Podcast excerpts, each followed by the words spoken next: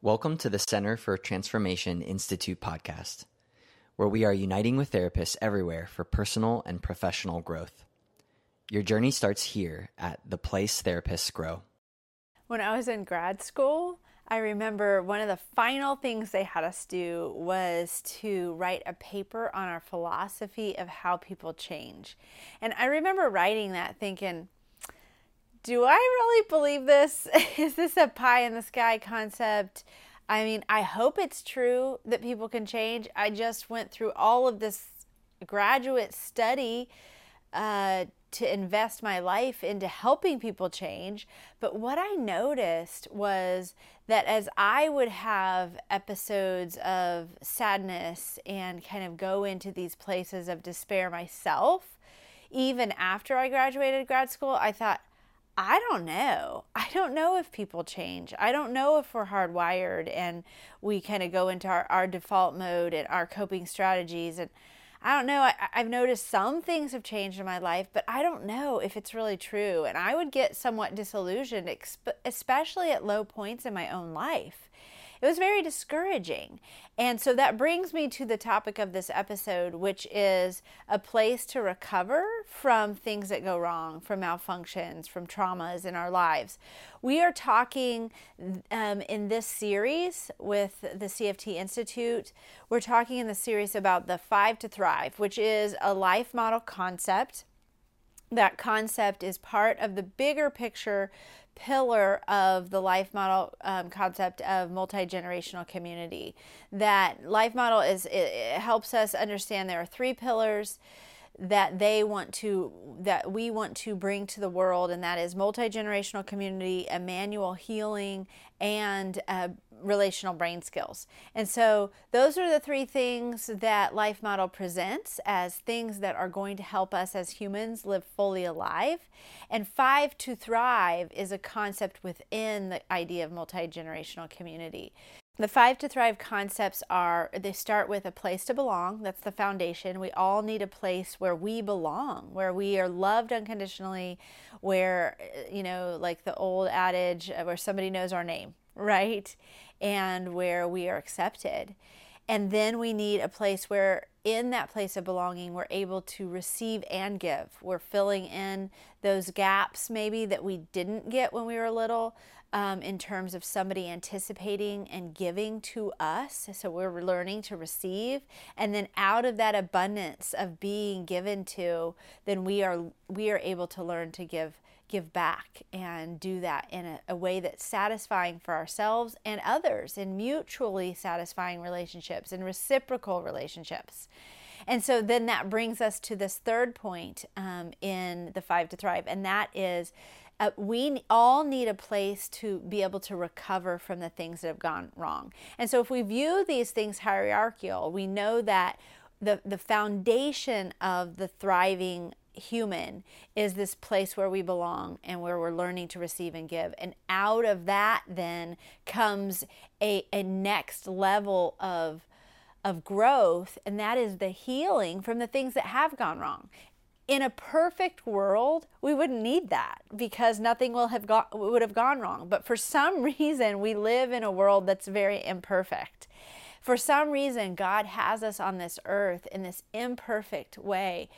Um, way of existing that ever since as as believers we we look at the word and we look at you know the, the garden of eden and how things were perfect and then sin came into the world and then greed came into the world and then selfishness came into the world and and as the, all of that came into the world, things started to break down. Things didn't go the way maybe God's in, intentional or initial design was. And because of that, there's a need for repair. There's a need for something to be healed. And so that's what this third part of a five to thrive is. This third part is we need a place where we can feel safe enough that we can recover from the things that have gone wrong.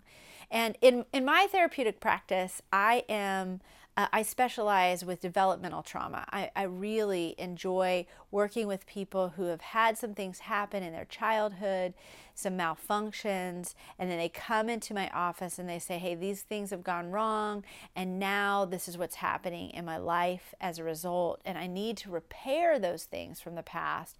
I need to go in and kind of rework those things, build these new neural pathways. I call it almost tickling uh, the neural pathways from the past, the things that they never got, in order to kind of wake up their brain and help them grow in the way that they need to grow so that they can then move on in their adult life without walking with that limp, you know, that, that, that those things from the past that never got filled in. And so that's what we're talking about here in a place to recover, a place to recover from the things that have gone wrong.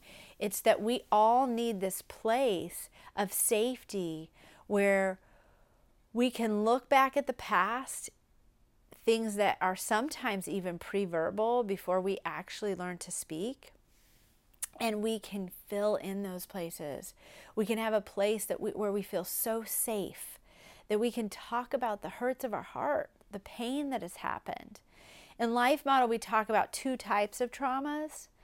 Um, trauma A and trauma B, and I really love the way that Joyful Journey defines trauma. Um, that that there's a small book called Joyful Journey that's wonderful. If you haven't read it, definitely grab it. Um, but and it was uh, Dr. Wilder and, and a few people who are actual therapists helped him, um, trauma therapists helped write this book. And they talk about how trauma is when we're alone and in pain, when we're alone and no one is there to share the impact of what we are going through. And so we feel completely barren, lost, and alone. And we're traumatized because of that. Because we can be having a difficult situation. We could be suffering, but if we're suffering, but someone is there with us, then we don't have to be traumatized, even in the difficulty, which is an amazing concept. Something really bad could be happening in the world or in our family, but if we know that someone's with us, we can suffer well not be traumatized. But in the book Living from the Heart Jesus gave you the the concept of trauma A and trauma B is first presented. Trauma A is the absence of good things. So, neglect. You know, when I grow up in a family where my parents didn't anticipate my needs, my parents didn't know how to, my caregivers weren't there to kind of give me all the things I needed at each developmental stage, then I'm going to have some trauma A. And trauma A is strange. I know a lot of times people who have trauma A feel like they're crazy, like something's wrong with them because, you know, they've got people around them who have suffered these horrific bad things, but they are like nothing really bad happened to me. I but I still don't feel good. I still feel really upset. Maybe something did happen to me and I can't remember. Oftentimes people like this will say. But reality is um, most of the time it's about the fact that they just didn't get the things they needed. And because of that there's this neglect. And and, it, and it's commonplace in in life model for us to say that people with trauma a it, it actually could be in worse pain sometimes than people who have just trauma b because it's so important for us not to be neglected in life. It's so important for us to be seen and heard and known and desired, paid attention to, loved, sought after, passionately connected to, seen as special and favorite, which is really the idea of grace. Which who, uh, Ed Khouri, who's one of the life model authors, talks a lot about that idea of being special and favorite to God. We're all special and favorite. And because of that, we can walk in that sense of our own identity, our own sense of being unique and loved. But trauma A says nobody ever treated me like that. Nobody ever saw me as worthy of being uh, give being um, being pursued and desired to be known for my unique characteristics. So that's trauma A, and then trauma B is the absence of good things. I'm sorry. A is the absence of good things. B is the bad things that happen to us. And we know in this world where there's so many breakdowns generationally that there are bad things that are happening in our families, in our schools, in our communities. There's um, all kinds of bad things. There's ways that, that, that, that we that we talk to each other. There's ways that we treat each other with our bodies. There's harm that we do to one another and those bad things that happen those exploitations of weaknesses those exploitations of our vulnerabilities they are so damaging so damaging. And so when we come into this place of going hey i, I want to heal you know as oftentimes as an adult we'll say I, I, these things happened to me in the past these bad things or these absences of good things. And i want to heal. How do i do that? Well when we look through a life model lens the five to thrive we need our place to belong. We need a place where we're actually actively receiving and giving life with one another. And then what will happen it's amazing that our traumas will just start to kind of shed off of us the trauma A's and trauma B's. We'll just see that it's almost like an onion as things just kind of peel, the layers start coming off and, and memories will start coming up or thoughts, concepts. We may have tears. The great the grief may move through our body. I know many of us as therapists, we really like Bessel van der Kolk and what he talks about in um, The Body Keeps the Score and his developmental trauma theory. But we know that what happens is our body has stored all this trauma. And When we find ourselves in a place of belonging, we can just kind of shed these things. Um, in my own personal life, I not only have in in my in my professional practice have some places of belonging that I'm providing for some of my clients in group, but I also have some places outside of my practice, and those are personal belonging groups that I'm cultivating intentionally. I have a group of therapists that we meet together and we share and we and we do this life model identity work together. And then I also have a couples group that I formed. Um, it's been, I think, almost four years. No, it's been four years, over four years now, that we've been together and growing with one another.